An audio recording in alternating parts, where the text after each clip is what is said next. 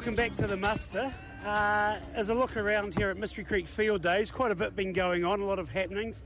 Catching up with a couple of expat Southlanders, as I have done over the duration of the event. Um, the next one is no exception. His name is Philip Muir, formerly a Black Swamp uh, from Balfour. Hasn't lived there for a few years now, though, but definitely of Southern Livestock.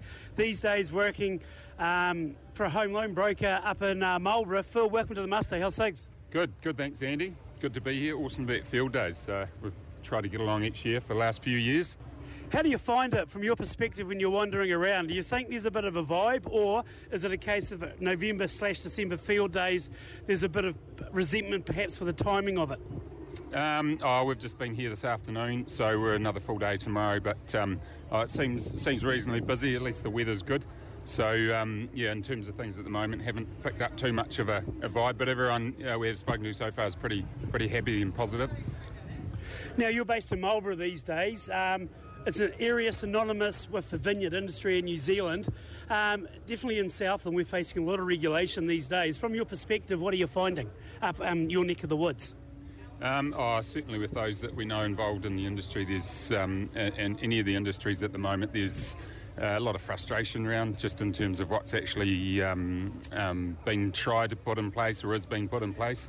Uh, myself, in terms of the uh, finance uh, and insurance industry, yeah, we've seen the triple CFA come through of last year, so um, probably a good example of a of a uh, solution looking for a problem.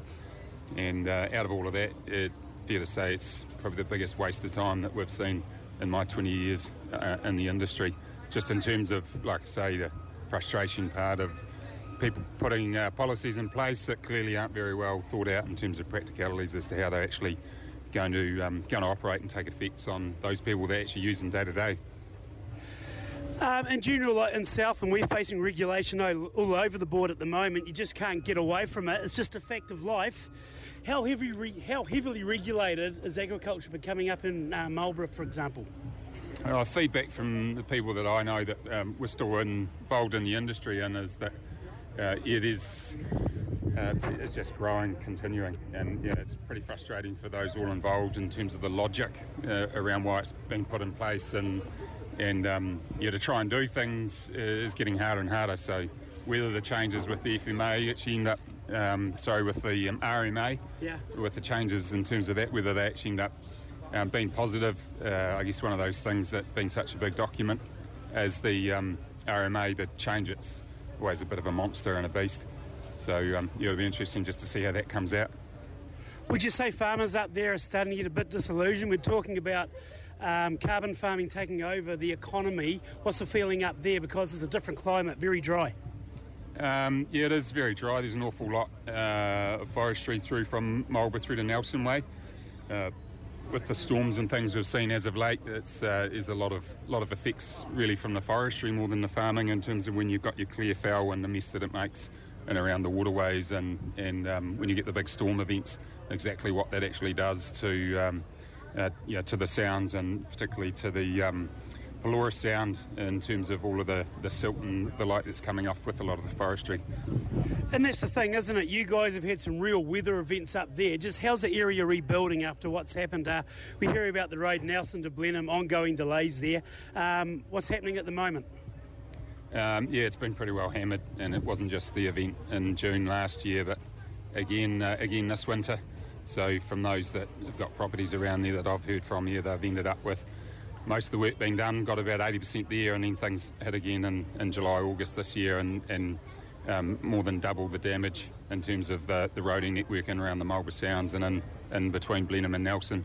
So, yeah, the road's closed at the moment. It's meant to be opening by the 18th of December but it's yeah, it's going to be interesting going forward because obviously the costs in terms of the event.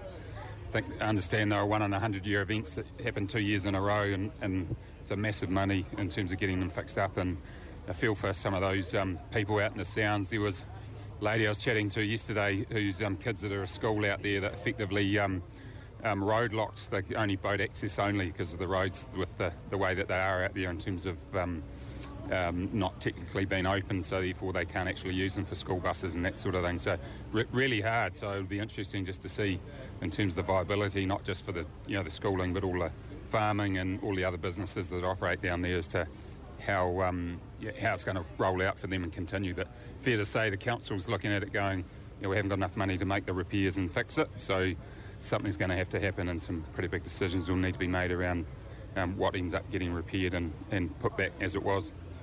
What's the flow-on effect going to be farm price-wise? Oh, I think it's already had a pretty big impact on um, whether it's farms in in the outer reaches of the sounds, but also baches and and um, that's those sorts of properties through there. That yeah, it's it's um, probably not good to be fair for those that are there and, and those that own the properties. So um, yeah, when you've got uh, an event like that and then you're still boat, asset, boat access only or resident access only, uh, yeah, it's going to be pretty hard. Would you say there's a lot of positivity in the region at the moment, all things considered, of what's going on? Um, oh, it's interesting. Like I've certainly um, in in our industry, in the finance side of things, a lot of hysteria.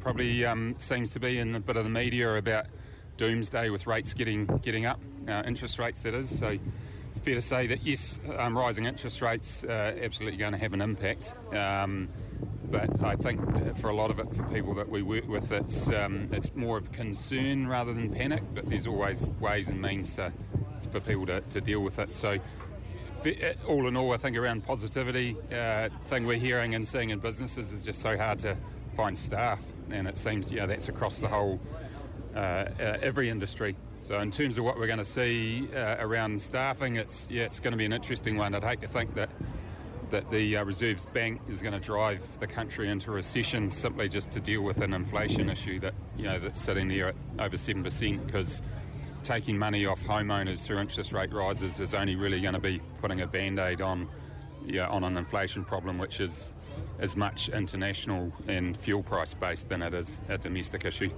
Absolutely, it's going to be interesting how it pans out. Hey, Phil Muir, thanks very much for your time. We do appreciate it. Uh, firstly, I'm just walking around the site.